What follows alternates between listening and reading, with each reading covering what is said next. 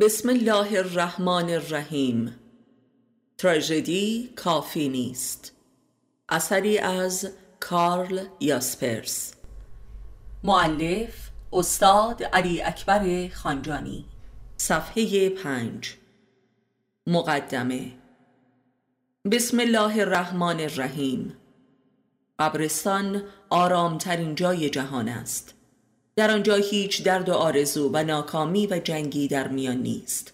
حتی زنده هایی که به آنجا می روند نیز در آرامترین وضعیت قرار دارند و در کمال صلح ممکنه نسبت به یکدیگر به سر می‌برند. زیرا قبرستان مظهر وقوع قایت تراژدی انسان است و کمال تراژدی همان ختم تراژدی است و نیز ابدیت تراژدی. و در این مقام است که جدال و جنگ عاطفی و فکری و فیزیکی بین افراد و گروه ها و تمدن ها به پایان می رسد. این است که یاسپرس معرفت تراژیک را مهمترین عامل رابطه و صلح و تفاهم می داند و نقصان در این معرفت را هم عامل تفرقه و جنگ می خاند. تراژدی خود عین نبرد است. نبرد انسان با خودش و با کل حیات و جهان هستی و با دیگر موجودات عالم مخصوصا انسانها. نبردی که به مرگ و نیستی می انجامد و تراژدی را کامل و ختم می کند و مفهوم می سازد. اگر تراژدی در کمال و پایانش فهم شود مرگ و نیستی است که فهم شده است. و این فهم موجب صلح است و ختم کننده تراژدی. پس پایان تراژدی همان فهم پایانی تراژدی است. قبل از اینکه تراژدی پایان پذیرد زیرا تراژدی را به خودی خود پایانی نیست. پس به نظر می رسد که فهم قایی تراژدی یک فهم پیشا پیش است از واقعی که هنوز به قایتش نرسیده و مقصدش را آشکار نکرده است. پس معرفت کامل تراژیک نوعی معرفت بر قیامت است.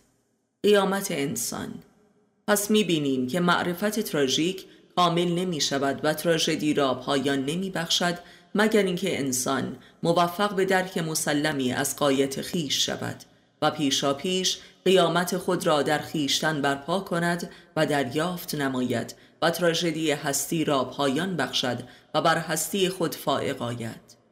فقط در این مفهوم واقع است که بیکفایتی تراژدی مفهوم می شود بیکفایتی هستی انسان به واسطه معرفت بر هستی جبران می شود هرچند که یاسپرس این معنا را به طور زمینی در این کتاب کما بیش ادا می کند ولی به طور روشن و مبرهن به طور کامل از تراژدی هستی که همان تراژدی اگزیستانسیالیسم است رهایی نمی یابد و از آن فراتر نمی رود تا مرز نهایی آن می رود ولی از آن مرز نمی گذرد هرچند که می خواهد بگذرد. در اینجا اگزیستانسیالیزم نه به عنوان یک فلسفه و یا ایدئولوژی بلکه به عنوان اسارت جهانی انسان در محدوده هستی خیش قابل بررسی می باشد یعنی به عنوان یک واقعیت بشری. زیرا تراژدی محصول همین واقعیت است. جبر بودن. جبری که به نبودن می انجامد و خود جبر نیز با این واقعه از میان می رود یعنی بودن محکوم به نبودن است و تراژدی از این محکومیت است که برمیخیزد.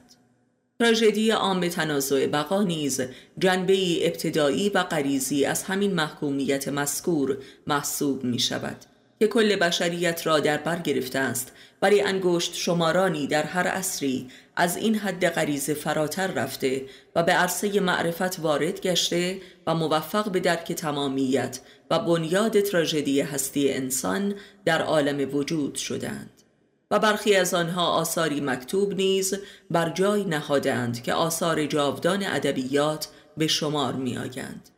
شاهنامه فردوسی، لیلی و مجنون، هملت، اودیپ، فاوست و امثالهم فلسفه یاسپرس را به لحاظی فلسفه تراژیک نامیدند. فلسفه اصالت شکست.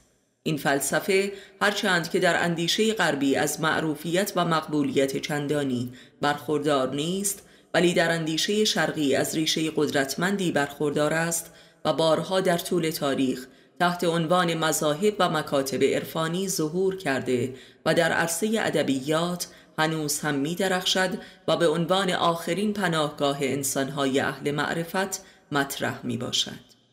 تقریبا کلیه ادبیات عرفانی شرق و نیز عرفان اسلامی و ایرانی شباهت شدیدی به فلسفه اصالت تراژدی در مکتب یاسپرس دارد و چه بسا که خود یاسپرس نیز از این منابع شرقی بهره کلان برده است و بر آن اساس مکتب خود را پرورانیده و توجیهات یونانی آن هم عمدتا تحت تأثیر تفاسیر عرفانی شرق قرار دارد. و بدین دلیل است که فلسفه یاسپرس از حریم کلی فلسفه غربی فراتر رفته و رنگ و بوی عرفان و اشراق یافته و به همراه هایدگر ناقوس مرگ و پایان فلسفه غرب را به صدا درآورده است. یاسپرس معتقد است که انسان با درک بنیادین تراژدی هستی خود و سپس با پذیرش این تراژدی که نتیجه طبیعی چنین درکی می باشد می تواند از تراژدی فراتر رود و بدین گونه از اسارت هستی رها شده و هستیدار گردد. یاسپرس فقط انگشت شمارانی را در طول تاریخ در چنین مقامی می یابد که می توان از بودا و پیامبران بزرگ و سقرات و فلوتین و نیچه و امثالهم نام برد بدین ترتیب فلسفه یاسپرس در مرز عرفان قرار دارد که با پذیرش فنا بر بقا فائق آمده و تراژدی را ختم می کند و به سوی صلح و رضایت کامل و فراربنده می رود. لذا یاسپرس را بایستی از سخنگویان تراز اول عرفان نظری در تاریخ معاصر غرب دانست که عرفانش از مسیحیت نیز فراتر رفته و بنیادهای عرفان نظری را در کل جهان اسلام و بوداییسم نیز در بر می‌گیرد. و اما این کتابی که پیش روی دارید تفاوت خاصی نسبت به سایر آثار یاسپرس دارد. نه فقط به این دلیل که یاسپرس در این کتاب انگشت بر روی قلب فلسفه خود گذاشته است بلکه این کتاب را در تراژیک ترین دوران تاریخ آلمان و تاریخ معاصر جهان یعنی دوران جنگ جهانی دوم نوشته است. آن هم نه در کنار گود بلکه درست در وسطش. و در خاک آلمان و زیر بمباران خارجی و تهاجم و فاشیسم داخلی و در شرایطی که مرتبا مأموران گشتاپو به منزلش هجوم می آوردند و او را برای تجسس به مراکز تفتیش عقاید می بردند و لحظه ای آرامش و امنیت نداشت. بدین لحاظ این اثر یاسپرس واقعی ترین و تراژیک ترین اثر اوست. یعنی بیش از هر اثر دیگرش به قلب فلسفهش نزدیک است. هم به لحاظ موضوع هم محتوا و هم موقعیت. و از طرفی آرامش حاکم بر یاسپرس در جریان نوشتن این کتاب که در متن کتاب کاملا محسوس است نشان دهنده این امر است که یاسپرس به لحاظ باطنی تا حدودی موفق بوده که تراژدی را درک نموده و پذیرا شود. با اینکه یاسپرس از همان نخستین مراحل حاکمیت نازیسم مورد ترد و لن قرار گرفت و از همه حقوق انسانی و اجتماعی و علمی محروم گردید. ولی مثل هزاران روشنفکر و دانشمند آلمانی از کشور نگریخت و تا به آخر تراژدی یک شاهد باقی ماند و تراژدی را گام به گام در خیشتن و نیز در کالبد یک ملت گزارش داد. هرچند که در این کتاب تقریبا به طور مستقیم هیچ نام و اثری از وقایعی که در آن دوران میگذشت نیست. ولی اهل معنا می تواند آثار معرفتیش را درک کند. همین روش یاسپرس در نگارش این کتاب در قلب تراژدی نازیسم و جنگ جهانی دوم نشان دهنده شهادت و نظارت بیطرفانه و مخلصانه و عارفانه او از واقع است. که داله بر تقوای کم نظیری در وادی معرفت می باشد که معرفت را از آفت سیاست مبرا ساخته و بلکه سیاست را در معرفت حل کرده و تبدیل به بصیرت نموده است. بصیرتی که از طریقش می توان بر تراژدی سیاست فائق آمد. به لحاظی می توان گفت که تاریخ بستر ظهور تراژدی هستی انسان است و همه پدیده های فرهنگ و تمدن های بشری در معنا و ظهور نهایی خود تراژیک هستند و اشکال متنوع این تراژدی را اثبات می کنند مذهب، ملیت، هنر، فلسفه، سیاست و اقتصاد یاسپرس معتقد است که تراژدی های بزرگ محصول دوران انتقال فرهنگ ها و تمدن ها می باشند. به این لحاظ می توان هر تراژدی بزرگی را نشانه یک عجل یا قیامت سغرا دانست که کل بشریت را به سوی عجل بزرگ یا قیامت کبرا میراند. یعنی هر تراژدی حاصل نبرد انسان در رویارویی با عجل خیش است. لذا توان گفت که اگر انسان در این رویارویی فهیم و تسلیم باشد هرگز تراژدی رخ نخواهد داد که موجب تباهی و انهدام باشد. بنابراین تراژدی حاصل نبرد آخرین هر فرد فرهنگ تمدن یا مذهبی در لحظه مرگش می باشد و این نبرد بر علیه آن اندیشه و تمدن شکل می گیرد که در حال تولد است و قرار است تمدن و فکر آینده را پدید آورد. پس بدین ترتیب این فلسفه تراژیک در مکتب یاسپرس در تأیید و تکمیل جنبه دیگری از فلسفه اش قرار می‌گیرد که ارتباط نام دارد. یعنی تراژدی حاصل رویارویی و ارتباط یک فرهنگ با فرهنگ جدید دیگری است. انسانی با انسان دیگر. مذهب و آرمانی با مذهب و آرمان جدید دیگری که در حال پیدایش است. تراژدی فروپاشی فرعون در رویارویی با موسا و مذهبش. تراژدی محاکمه مسیح به دست روحانیت در حال موت بنی اسرائیل. تراژدی جنگ های صدر اسلام. تراژدی جنگ های صلیبی و تراژدی جنگ های جهانی اول و دوم نمونه های بزرگ و اوریان این جنبه از تراژدی می باشند که به معنای دوران انتقالی تمدن به تمدن دیگر است. جنگ های آزادی بخش و ضد استعماری و جنگ های ایدولوژیکی مدرن نیز نمونه های دیگری از این امر محسوب می شوند.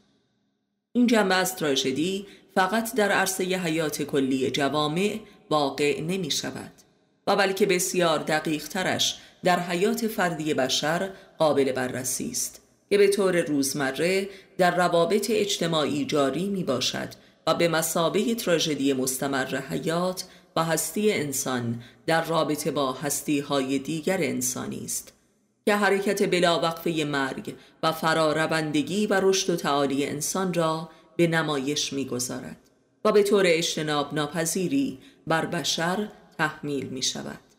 این تراژدی بلا وقفه افراد بشری در پوشش زندگی خصوصی عموماً پنهان میماند و گاه در آثار ادبی جهان پرده از رخسار بر می دارد و حاملت ها و رستم ها و شیخ سنان ها را معرفی می کند.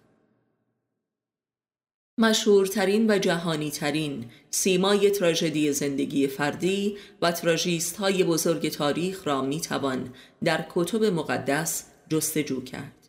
ابستا، تورات، اپانیشادها، انجیل و قرآن تراژدی آدم و نوح و ابراهیم و اسماعیل و یعقوب و ایوب و یحیی و موسی و عیسی و مریم و امثالهم. و این تراژدی ها از هر لحاظی از تراژدی های داستانی ادبیات جهان برتری دارند. زیرا هم به واقعیت تاریخی نزدیکترند و هم ریشه در اعتقاد مذهب و سنت و اخلاق بشری دارند و محسوستر و مقبولتر آمدند تا هاملت و اودیپ و رستم و فاست هرچند که همواره جماعت اهل کتاب و روشنفکر به اسطوره های تراژیکی در ادبیات داستانی علاقمند ترند تا اسطوره های تراژیکی در بطن تاریخ واقعی ملل و مذاهب. مثلا در کشور خودمان نیز شاهد هستیم که رستم و حاملت بیشتر مد نظر اهل سواد هستند تا مزدک و علی علیه السلام. این مسئله در جماعت روشنفکران مغرب زمین نیز مستاق دارد و یکی از خلاقیت های کارل یا سپرس آن است که با اینکه در رأس نسحت روشنفکری مدرن غرب قرار دارد ولی رجعتی به منابع و شخصیت های واقعی تراژدی در تاریخ مغرب زمین نموده و اندیشه و احساس کاملا جدیدی را برانگیخته است. و همین رجعت اساس پدید آمدن مکتب یاسپرس می باشد این رجعت در اکثر فرزانگان معاصر غرب و خاص آلمان کما بیش به چشم می‌خورد.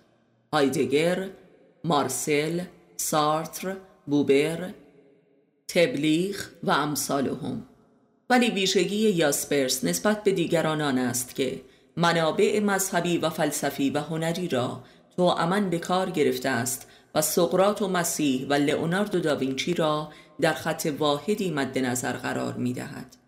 و به حقایق کاملا جدیدی دست مییابد و نوعی وحدت را در وادی معرفت بنا می نهد.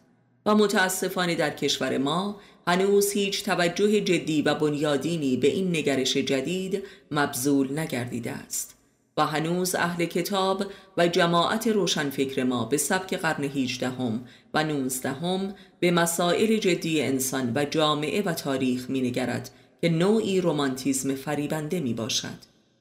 و ادبیات را تبدیل به یکی از مهلکترین مخدرات مدرن می کند و نهزت روشنفکری ما را به خوابی مرگبار مبتلا کرده و از واقعیت بیگانه می سازد. از جمله محصولات تراژدی آنگاه که به قایت خود می رسد آن است که فرد را اگر اهل دین بوده باشد کافر می کند و اگر اهل فکر بوده باشد دیوانه می سازد و گاه به خودکشی می کشاند. زیرا تراژدی عرصه ظهور برزخ و پوچی و نیهیلیزم روانی است زیرا تمامیت فرد را در مرحله نهایی بر سرش خراب می کند و به قول عرفای ما خرابات پدید می آورد ولذا فرد اگر دیوانه نشود و یا خودکشی نکند به مواد مخدر پناه می‌برد تا خود را فراموش کند. مگر اینکه انسانی اهل معرفت باشد و به واسطه معرفت از این برزخ بگذرد و به قول آل احمد از خط فنای هویتی عبور کند. کسی که اهل دین بوده باشد و به معرفتی پایدار و باطنی اتصال نداشته باشد در هنگام فروپاشی خود خدا را مقصر مییابد و لذا کافر می شود و البته که این کفر به لحاظ درجه اقلانی دین برتر از آن ایمان قدیم است و باز هم می تواند به ایمانی برتر راه یابد. ایمانی که خدا را امری مشروط نمی سازد و بلکه در مطلقش می شناسد و می پرستد و این گونه است که به ناگاه یک آدم خوب عاقل خدا پرست مبدل به یک آدم بد کافر و دیوانه می شود این وضع اگر کهنه شود و راهی به سوی معرفت و حقیقت نیابد به تدریج تبدیل به ایدئولوژی تراژدی می شود به چه بدبخت هولناک و بزرگی هستم. هیچ کس نمی تواند به اندازه من بدبخت و دیوانه و درمانده شود. در اینجا تراژدی می تواند برای مدتی به عنوان یک ایدولوژی و مذهب ارضا کننده جدیدی دلیلی برای زیستن باشد. بدبختی ساقط شده و بی همتا و اینجا دیگر تراژدی به عرصه جنایت های بزرگ و آگاهانه و عمدی وارد می شود در اینجا ما به مرحله قایت تراژدی رسیده و در حال به سر آمدن عجل خیش هستیم. به طور مثال این وضع اخیر را می توان در آخرین ماهها و هفته ها و روزهای زندگی هیتلر به روشنی درک و احساس نمود. یعنی آن ایامی که هولناکترین جنایت ها را به طور جنونآمیزی مرتکب شد و نهایتا خود و همسرش را کشت. و وضعی شاید به مراتب هولناکتر نصیب قائم مقام او یعنی گوبلز شد که خود و همسرش و شش فرزندش را در آخرین لحظات سقوط آلمان کشت. قابل ذکر است که گوبلز روشنفکرترین عضو رهبری کل حزب نازی بود و بدون او این حزب هرگز نمی توانست به چنین قدرتی دست یابد. و تنها فردی از نخبگان این حزب بود که تا به آخرین لحظه به هیتلر وفادار ماند و به همراه او خودکشی کرد.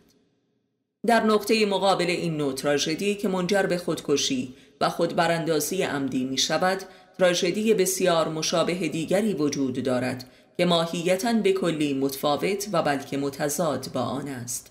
و آن تراژدی مردان حق پیامبران و قدیسین است.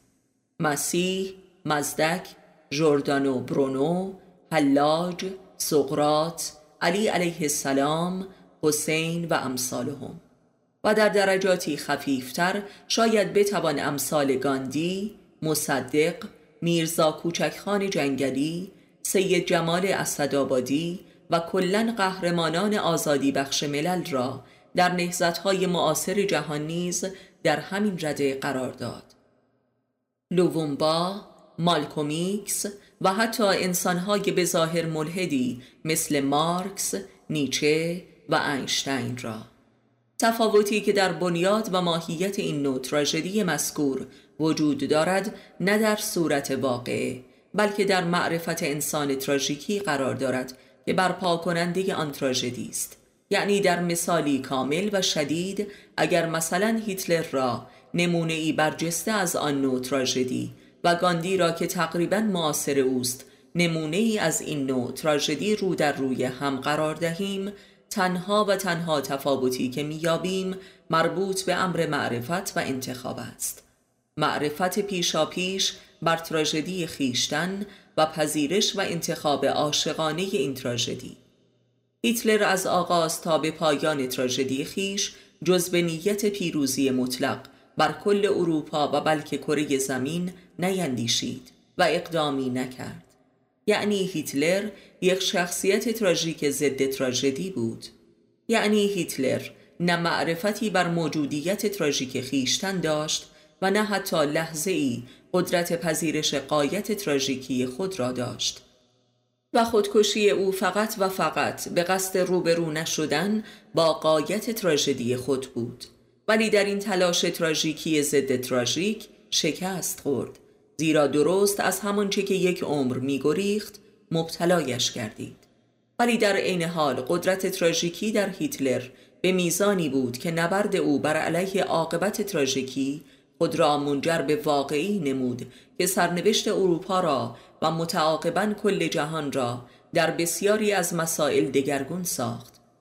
مثلا به طور نمونه انقراض استعمار اروپایی و مخصوصا انگلیسی و سرکار آمدن آمریکا به عنوان رهبر جدید استعمار جهانی و در فاصله این جابجایی قدرت دهها کشور در بند استعمار در سراسر جهان دچار انقلاب شدند که این انقلابات حتی فرهنگ و سرنوشت ملی و درونی این ملت ها را دگرگون ساخت.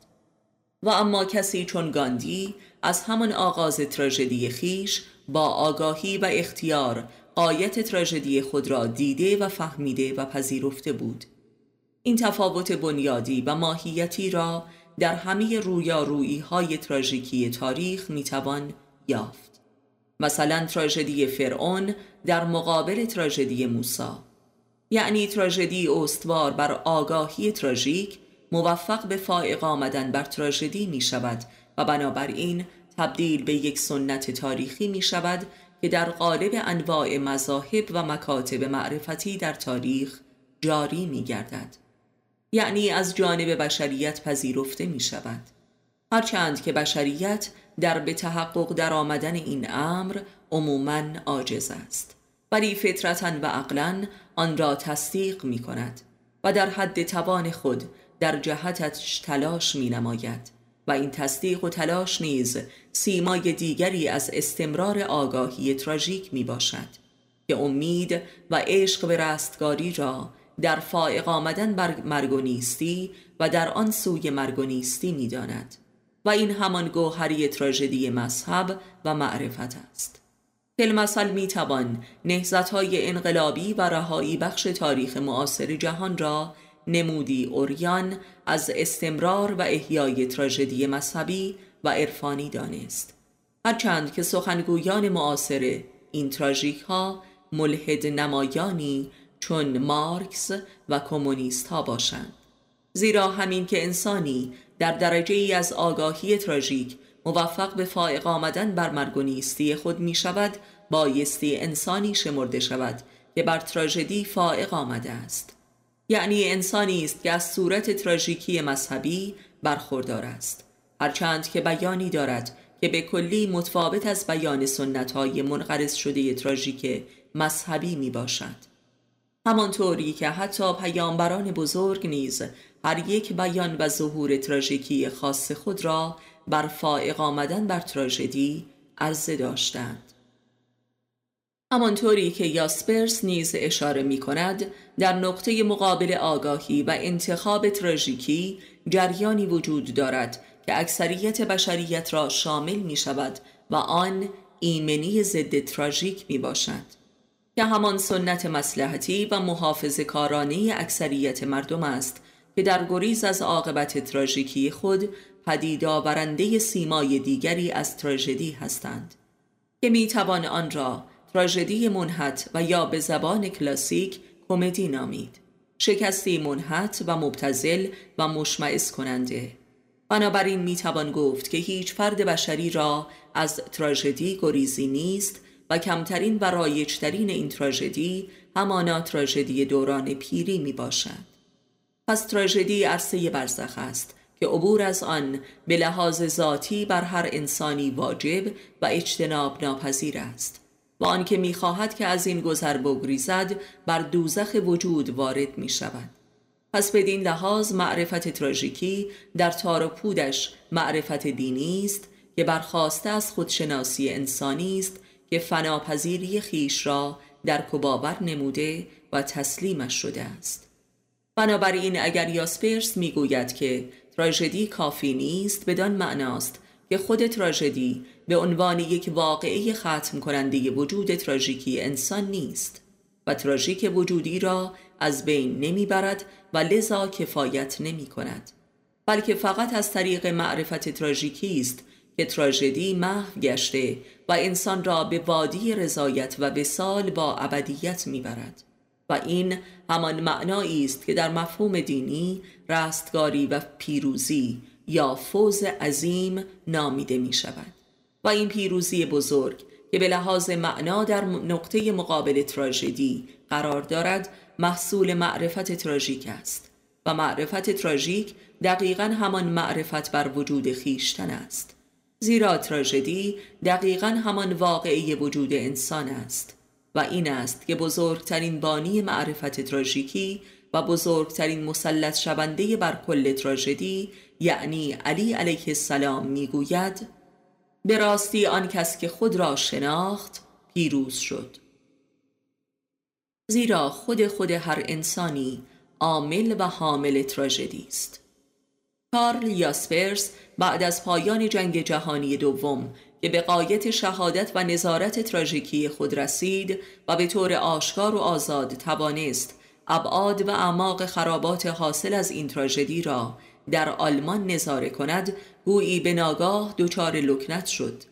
این لکنت را هم می‌توان دال بر قایت دلسوزی و ترحم او و احساس بستگی شدید او به سرنوشت مردمش تعبیر نمود و هم یک لغزش بسیار کوچکی دانست که در حقیقت بسیار بزرگ بود. وی بعد از جنگ کتابی تحت عنوان مسئله گناه ملت آلمان به نگارش آورد. که نه تنها مقبول تبلیغات روشنفکری اروپا و آمریکا واقع نشد و نه تنها نمکی بر زخم این ملت منهدم شده بود بلکه نهایتا خود یاسپرس را به یأس و حسرت و خمودگی شدیدی مبتلا ساخت. وی در این کتاب بار مسئولیت و گناه و جنایات هیتلر و یارانش را بین فرد فرد آلمانی ها تقسیم کرد و در واقع هر آلمانی را یک هیتلر معرفی نمود. وی در این کتاب گویا از یاد برده بود که هیتلر و کل یاران و ایدولوک های او موفق شده بودند که نه فقط ملت آلمان بلکه نژاد ژرمن و بلکه بخشی از کل ملل اروپایی را متقاعد به پذیرش یک تراژدی کامل کند. تراژدی که سرنوشت قرن را دگرگون ساخت ولی خودش نه به پیروزی بزرگ بلکه علا میلش به بزرگترین شکست تاریخ جدید جهان منتهی گردید. به مانند قهرمان پرش ارتفاع که به اندازه مانع جهش نمود ولی به جای اینکه از مانع بگذرد بر جای خودش ساقط شد. و این نه فقط وضع هیتلر و یارانش بلکه وضع همه گروه ها و ملت ها و افرادی بود که با او اقدام به پرش نمودند. با اینکه این پرش به اندازه کافی اوج گرفت ولی موجب گذر از مانع نشد زیرا به قصد پیروزی بود و نپذیرش شکست و تراژدی. یعنی کسی که شکست کامل خود را بپذیرد پیروز می شود به هر حال نتیجه این شکست ناخواسته برای آلمان ها و همه این پیروان تراژدی سرآغاز یک دوره صلح بزرگ و بی سابقه روحی بود. در واقع می توان گفت یاسپرس نتوانست تا به آخر در این شهادت و نظارت به کمال برسد و بقایای قربانیان این تراژدی را شفاعت نماید و بلکه امر به قصاص و عدالت کرد. حالان که روح حاکم بر تراژدی انسانی رحمت و شفاعت است و نه قصاص و عدالت. زیرا آدمی را ذاتا توان پذیرش عدالت نیست. اگر این می بود همه انسان ها می توانستند به اشاره ای تراژدی پذیر باشند و دو کفه ترازوی وجود را میزان بیابند یعنی بقا و فنا را. زیرا آن سرچشمه ای که محل جوشش تراژدی انسانی است از مرز بین بقا و فنا می جوشد که به لحاظ معنی در ورای بقا و فنا قرار دارد. و لذا در جوهره وجود انسان بود و نبود را یکسان می کند و به همین دلیل قدرت خیزش تراژدی پدید می آید و انسان در هر مرتبه ای از آگاهی عملا تا به تحمل تراژدی تا به قایتش را پیدا می کند زیرا گام به گام می بیند که هرچه به حریم مرگ و نیستی نزدیکتر می شود زنده تر و نیستی ناپذیرتر می شود و این است کل مبدع و معاد تراژدی. و از این روز آن انسانهایی که در طول تاریخ به چنین معرفت تراژیکی دست میابند برپا کننده تراژدی های بزرگی هستند که در هر یک از آنها حیات و هستی و معنا و حقیقت و تمدن جدیدی پیدا می شود و این حقیقت که انسان نابود نشدنی است به طور فضایندهی مستمرن اثبات می گردد و هر بار که در هر مرحله از عمر یک تمدن یا ملتی و یا حتی در عمر محدود یک فرد درباره این حقیقت قفلت و نسیانی پدید می آید به ناگاه یک عارف تراژیکی پیدایش می شود که تراژدی نوینی برپا می کند که به مسابه ذکر یا یادآوری می باشد تراژدی حاصل یک وضعیت بینابینی یا برزخی می باشد بودن در حین نبودن. زیستن در حین مردن عقل در حین جنون راستگویی در حین ریا و شکست درست در لحظه پیروزی. و این همان وضعیتی است که همه انسانها در آن قرار دادند و فائق آمدن بر تراژدی به معنای درک و پذیرش و تقبل این وضعیت است یعنی قرار گرفتن در وضع خیشتن و از این وضعیت نگریختن. در واقع دم و بازدم بزرگترین نشانه این وضعیت است که یکی حیات بخش و دیگری مرگاور است و شناخت تراژیک آنگاه اوج می‌گیرد که اهل معرفت حتی نمی‌تواند بفهمد که کدام یک از این دو حیات بخش و کدامش مرگاور است. یعنی در این امر که آیا هستی علت نیستی است و یا بالعکس تا ابد حیران میماند. بنابراین در بیان منطقی می‌توان گفت که منطق تراژدی همان چیزی است که دیالکتیک نامیده می شود یعنی سیر بی پایان یگانگی که دو تاست و دوگانه ای که یکی است. در جنبه روانشناختی به این معناست که آیا من خودم هستم یا نه؟ و هر بشری در لحظه به لحظه زندگی خود در این دوگانگی سرگردان است که آیا این خود خود اوست که نفس می کشد و راه می رود فکر می کند تصمیم می گیرد عمل می کند و بعد می میرد و یا اینکه کس دیگری است که آدمی او را خود می پندارد یعنی حیرانی در برزخ بین خود و بی خودی و این تراژدی عقل و منطق بشریت است. منطق تراژیک. و کل آثار ماندگار ادبیات جهان از این منطق می باشد که سرنوشت را معنا می بخشد. نیچه در نخستین اثر خود به نام زایش تراژدی از بطن موسیقی موفق به یک پیشگویی پیامبروار می شود که حدود یک قرن بعد از آن رخ می دهد و عجیب است که یاسپرس که خود از نخبگان مکتب نیچه و از بزرگترین مفسران اندیشه اوست در این کتاب اصلا به این امر بزرگ که در دوران حیات او در حال آشکار شدن بود نپرداخته است. فقط در قرن بیستم مخصوصا نیمه آخر آن است که برای نخستین بار در تاریخ مکتوب جهان موسیقی به یک پدیده روزمره و عمومی در سراسر جهان مبدل شده است و همچون نوعی نیاز غریزی خودنمایی می کند موسیقی همان کلام بی منطق و یا فوق منطقی است که برای فائق آمدن بر تراژدی دیالکتیک وارد میدان حیات جوامع بشری گردیده است. حالا که در تاریخ قدیم یا پدیده اشرافی بوده و یا عرفانی عبادی. پس موسیقی جلوه ای و بلکه قدرتمندترین جلوه ایمنی ضد تراژیک است که مهد زایش اشد تراژدی تمدن جدید شده است.